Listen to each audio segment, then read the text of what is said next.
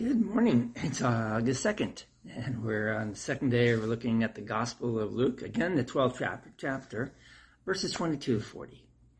Um, if you missed this yesterday, take a look in the Bible and, and uh, read uh, these verses from the Gospel of Luke. So we ended yesterday with this thought. We'd like to be better disciples of Jesus Christ, but we get distracted. There are all the demands of work, chauffeuring the kids and their various activities, home chores, and work at church it is difficult to stay focused. And so we ended with these words. So let, let's turn to the Lord for the strength to persevere. So now, however, our troubles may begin with our attempts to lead a balanced life instead of a centered life.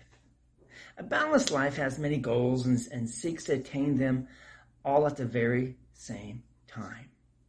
We have goals of being good Christians, a good worker, a good spouse, a good parent, physically fit, and a connoisseur of life. A center life has simply one goal. We are disciples of Jesus Christ.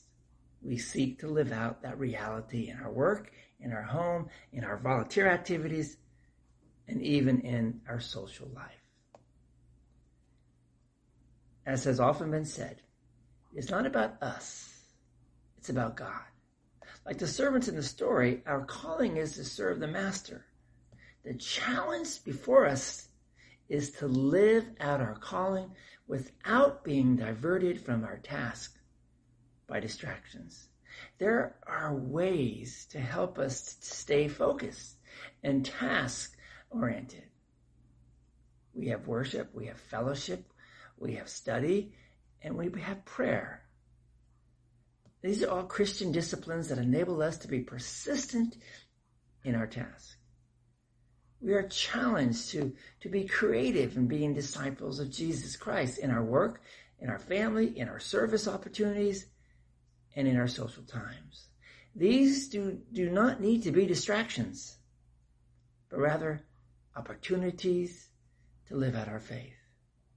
So again, we end the day with this thought.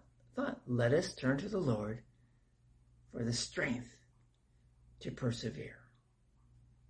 Let us pray again. Lord, give me, give me the ability, give us the ability to stay focused on you. Amen. So there we are again, back to turning to the Lord for the strength to persevere.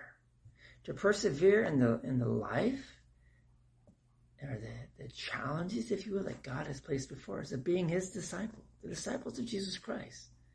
Not just at church, but at work, with our family, with service opportunities, and social time.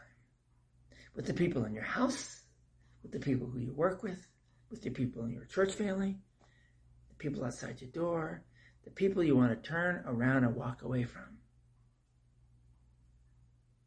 God says, turn to Him for the strength to persevere. Have a great day. Look forward to seeing you all tomorrow. God bless.